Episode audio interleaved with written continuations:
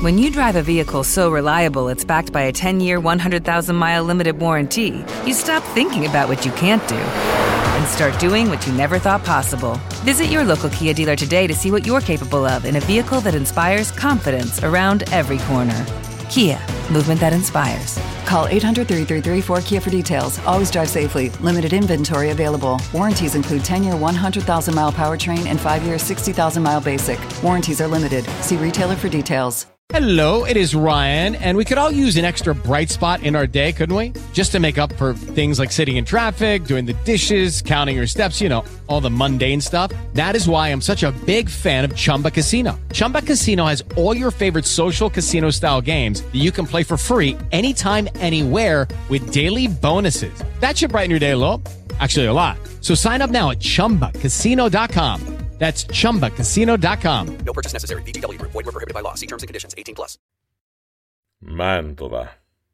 In questo episodio ti porto sulle rive del fiume Mincio, dove sorge questa meravigliosa cittadina lombarda, centro del Rinascimento italiano, ed oggi inserita nella lista dei patrimoni dell'umanità dell'UNESCO.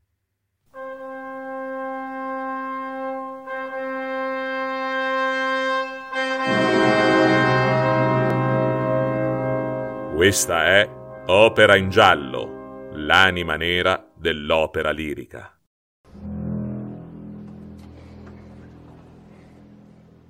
Sei mai stato a Mantova?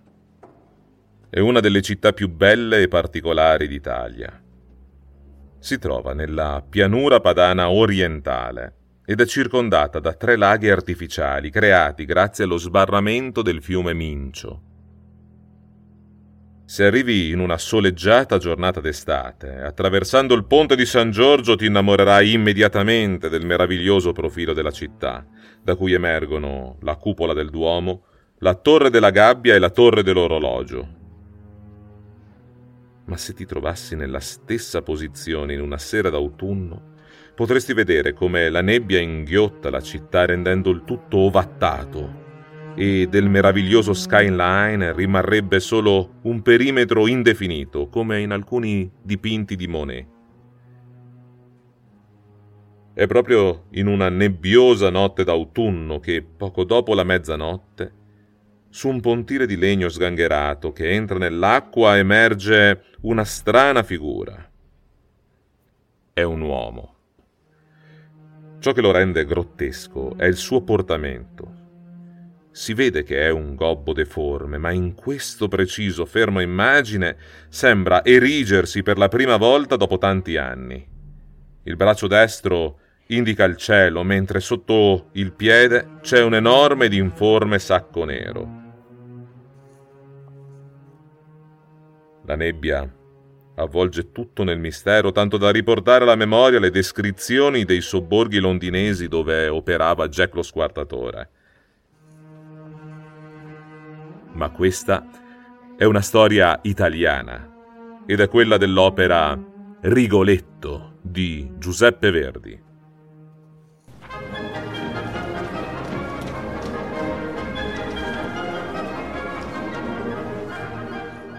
Rigoletto, un uomo pieno di contraddizioni, un uomo estremamente solo, anche se sempre in mezzo alla gente, un uomo che alterna momenti di furore ad altri di resa. Un uomo che ama follemente, ma che trattiene a sé chi ama. Un uomo...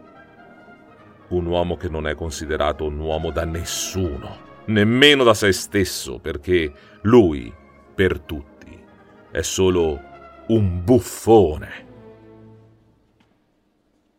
Per noi è complesso capire cosa voglia dire veramente essere un buffone, ma ci aiuta lui a capirlo.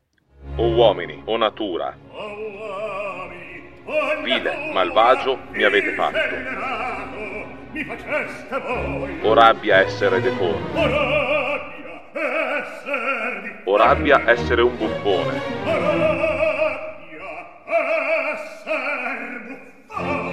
Non potere, non dovere altro che ridere.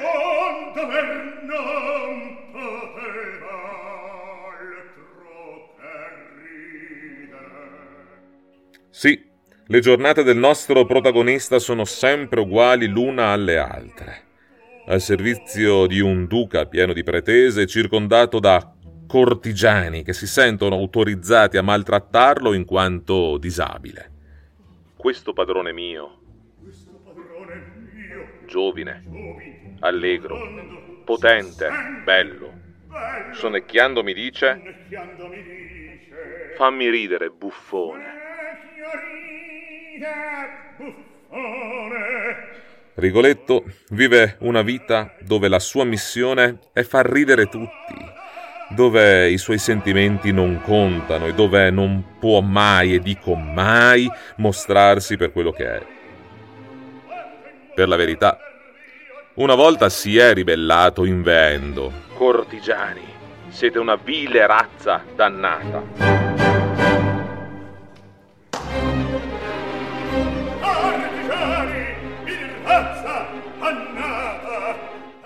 ma è il solo momento di una vita di risentimento dove è esploso, per poi essere subito malmenato e riportato a miti consigli. Questo è Rigoletto. Ma anche se può sembrare strano, anche lui ha una vita fuori dalla corte e anche lui ha i suoi segreti. Il segreto più grande è che lui, incredibilmente, ha una figlia una bella ragazza di 16 anni, nata da una breve storia d'amore finita, ahimè, in tragedia. Solo, deforme, povero. Per compassione mi amò. Ma morì.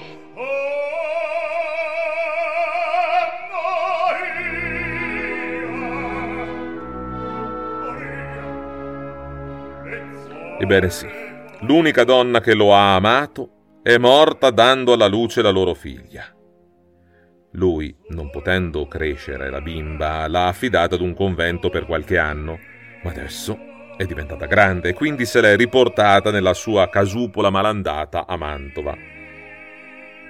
Egli è gelosissimo della figlia e per questo non la lascia mai uscire. Unica eccezione che le è concessa è per andare a messa. Sono qui da tre mesi.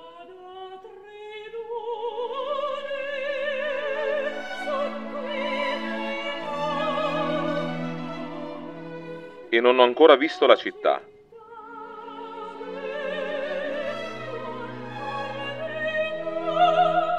Se mi date il permesso, potrei farlo. Mai? Sei quindi uscita? Guardati dal farlo. Potrebbero seguirla, rapirla, violentarla e ridere. Orrore.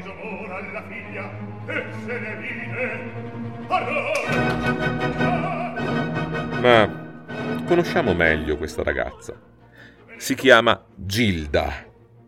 Come tutte le sedicenni è una ragazza piena di vita e vogliosa di fare esperienze dopo un'infanzia passata con le regole stringenti di un convento, vede il fatto di andare a vivere con il padre come una vera e propria liberazione. Ma, come abbiamo visto, non è proprio così. Il suo rapporto con il padre è molto particolare. Come tutte le figlie, lo idealizza e lo vede come un dio, pur non conoscendo nemmeno il suo nome e non ottenendo mai risposte dalle domande dirette. Ditemi il vostro nome. E cosa vi fa triste? Perché chiamarmi? È inutile. Sono tuo padre e basta. D'altra parte, la morbosità di Rigoletto nei suoi confronti è vissuta, come spesso accade in questo genere di rapporti, come un, segno d'amore. Del resto è lui che le dice di non avere religione, parenti, patria, ma che in lei è tutto il suo universo. Volto, famiglia, patria,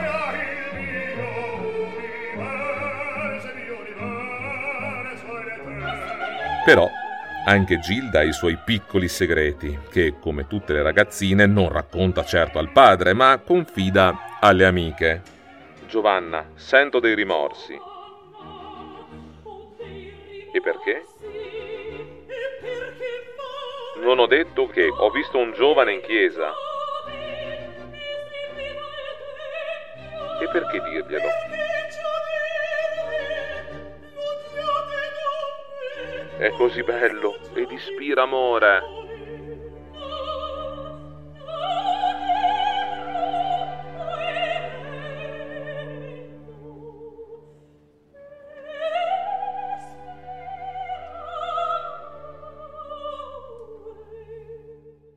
Eh sì. Gilda si è presa una bella cotta proprio facendo l'unica cosa che le era concesso fare, ossia andando a messa. E tra l'altro è ricambiata. Infatti il ragazzo l'ha seguita e da sotto il balcone si dichiara urlando Ti amo, ripeti queste parole.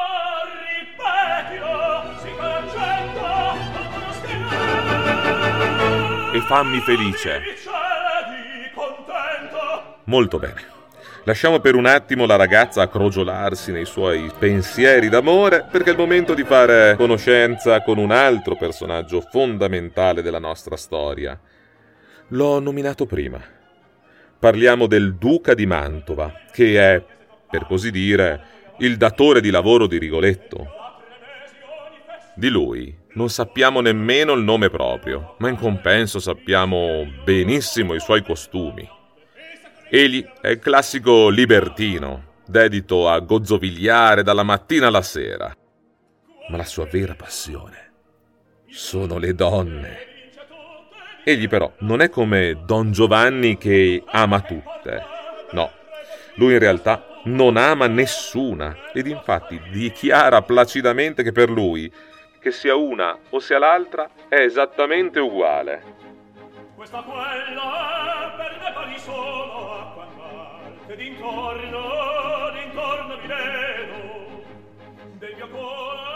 Non solo, lui disprezza le donne e gli uomini, dichiarando che è proprio un povero uomo che si affida alle donne, regalando loro il cuore.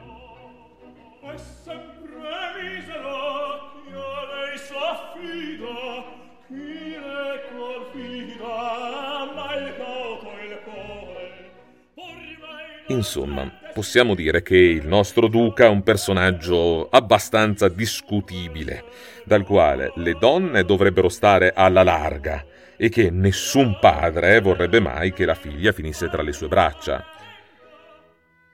Inutile dire che è proprio di lui che si è innamorata la bella, ingenua e fragile Gilda. Lei crede che possa essere il suo principe azzurro, ma non è così. Anzi, lui la tratta esattamente come tutte le altre, ne abusa e poi la getta via. È solo dopo essere stata violentata che la giovane racconta al padre tutto l'accaduto. Tutte le feste in chiesa.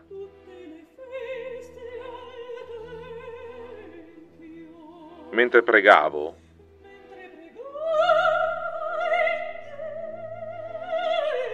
vedi un bel giovane.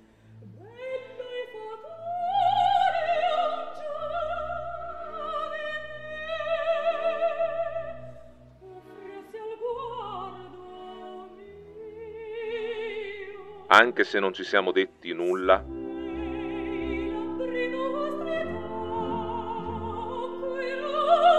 parlavano i nostri occhi.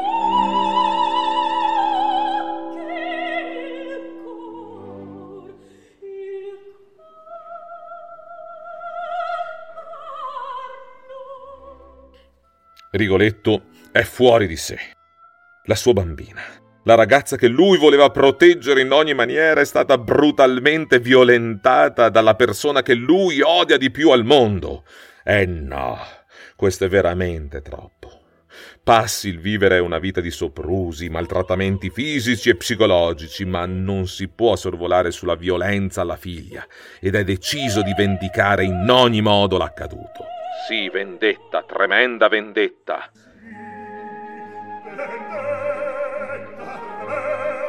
Di quest'anima è solo il desiderio.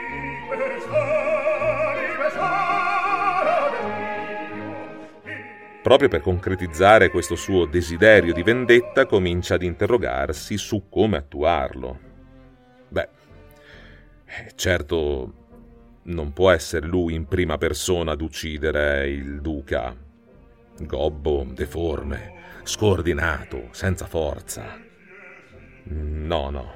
Meglio affidarsi ad un professionista del settore. Un uomo che ti libera per poco denaro da un rivale.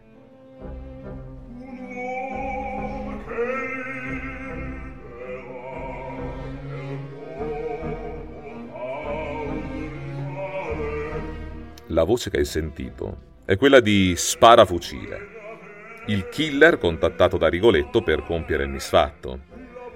È lui stesso a spiegarci le modalità di pagamento. Una metà si anticipa, il resto dopo. E anche il modus operandi. Mi aiuta mia sorella. Danza per le vie. È bella. Chi voglio attira e poi... Il piano è chiaro e semplice. Il duca verrà facilmente attratto dalla sorella di sparafucile nella loro casa, verrà colpito a morte con la spada e dopo l'uccisione il suo corpo sarà messo in un sacco. Questo verrà ritirato da Rigoletto che lo butterà nell'acqua del Mincio, in modo che se lo porti via, lavando così anche tutti i soprusi, i misfatti, compresa la violenza su Gilda. Ora è il momento di ritornare al fermo immagine di prima, a quell'uomo deforme, immerso nella nebbia che sembra erigersi in piedi dopo tanti anni, e dal sacco nero sotto il suo piede. Chi siano lo sai. Se ti avvicini, puoi sentire chiaramente cosa dice Rigoletto. Ora guarda mio mondo. Ora mi guarda mondo. Questo è un buffone, ed un potente questo. Ed un potente questo. Sta sotto i miei piedi. È lui. Oh gioia!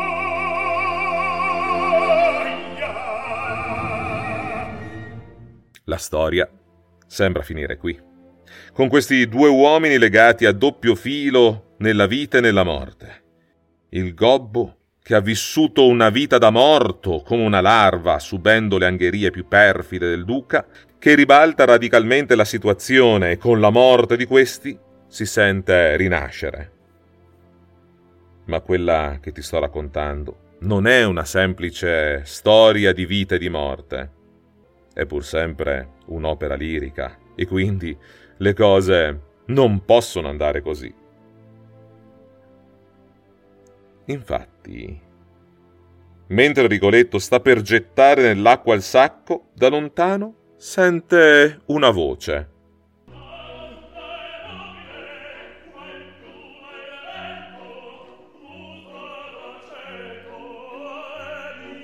La sua voce. Chi è qui al suo posto?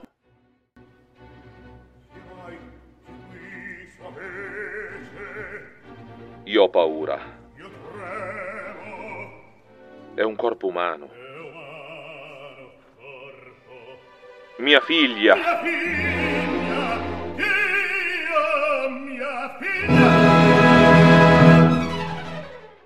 Sì, nel sacco che sparafucile ha dato a Rigoletto non c'è il duca, ma c'è Gilda. Ma come può essere accaduto? Beh, riavvolgiamo il nastro di questa storia di qualche ora per capire esattamente come si sono svolti i fatti. Rigoletto sapeva che quella era la sera del delitto e che il duca sarebbe stato impegnato, diciamo così, con la sorella di sparafucile.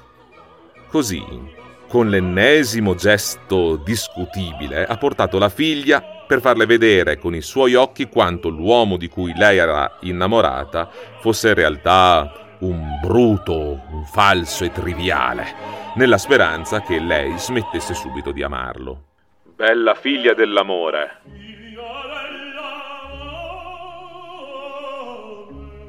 sono tuo schiavo.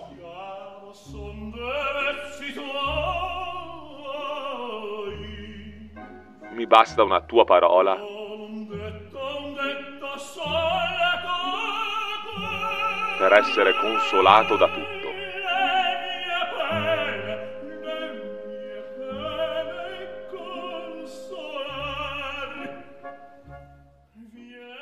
Dopo la deplorevole dimostrazione, Rigoletto invita Gilda a partire per Verona.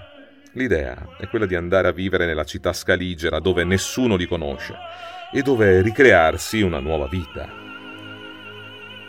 Quello che Rigoletto non può sapere è che Gilda disubbidirà e non seguirà il suo comando, ma rimarrà postata fuori dalla casa di sparafucile per capire cosa stava accadendo. E quello che ancora meno ci si poteva aspettare è che la sorella del killer, la ladescatrice, si innamorasse perdutamente del duca stesso. Sembra Apollo quel giovane. Ci amiamo, non uccidiamolo. Rattoppa quel sacco, perché dentro a quello il tuo Apollo, sgozzato da me, dovrò gettare nel fiume.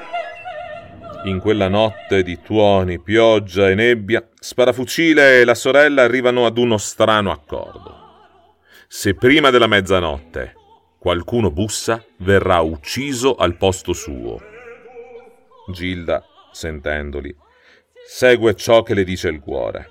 Bussa alla porta e dice: Pietà di un mendicante, dategli un riparo per la notte.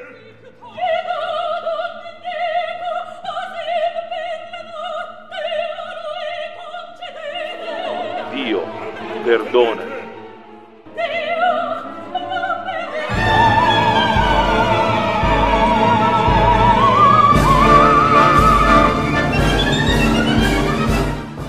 Così, una volta ammazzata, la giovane, fragile ed innamorata ragazza viene messa nel sacco e data a Rigoletto al posto del duca. Quando il gobbo, che per la prima volta in vita sua sentiva di essere un uomo, lo scopre, viene travolto da uno tsunami vero e proprio. Quello doveva essere il giorno della sua rinascita dopo tanti anni. Aveva già programmato la sua vita a Verona. Non sarebbe più stato il buffone, ma finalmente un uomo. Aveva già deciso di prendere un piccolo appartamento al piano terra di un palazzo in una via vicina a Piazza delle Erbe, dove vivere con l'amata figlia. Per guadagnarsi da vivere avrebbe fatto lo scaricatore per il mercato della città. E Gilda, piano piano, sarebbe diventata grande, si sarebbe sposata e lui forse un giorno diventato nonno. E invece questo progetto non esiste più. Gilda è morta per colpa sua e lui sarà sempre e per sempre un buffone. Ora che conosci la triste storia di Rigoletto, di Gilda e della corte del duca di Mantova, ti saluto e ti aspetto a teatro per vivere in prima persona la vicenda di Rigoletto di Giuseppe Verdi.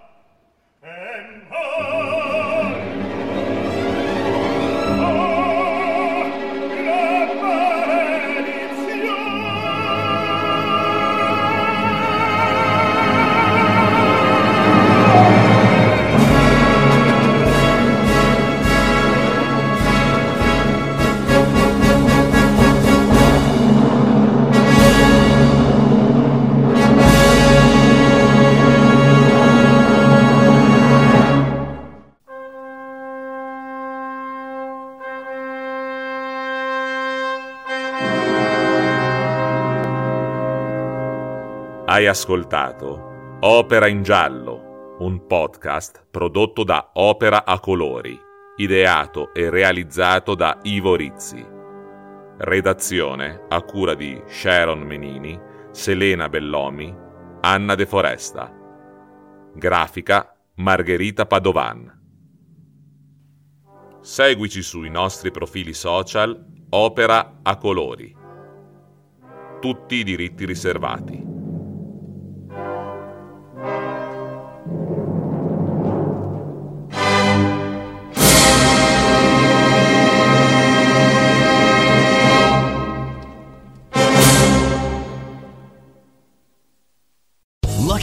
Casino asking people what's the weirdest place you've gotten lucky? Lucky? In line at the deli, I guess? Aha, in my dentist's office.